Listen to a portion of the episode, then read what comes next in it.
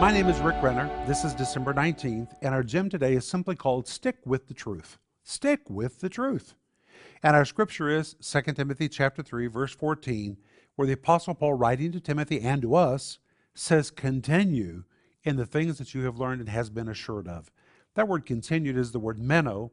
The word meno simply means to stay or to abide, but it's the same word used in John 15 when Jesus says if you abide in me and my words abide in you. That's the word meno.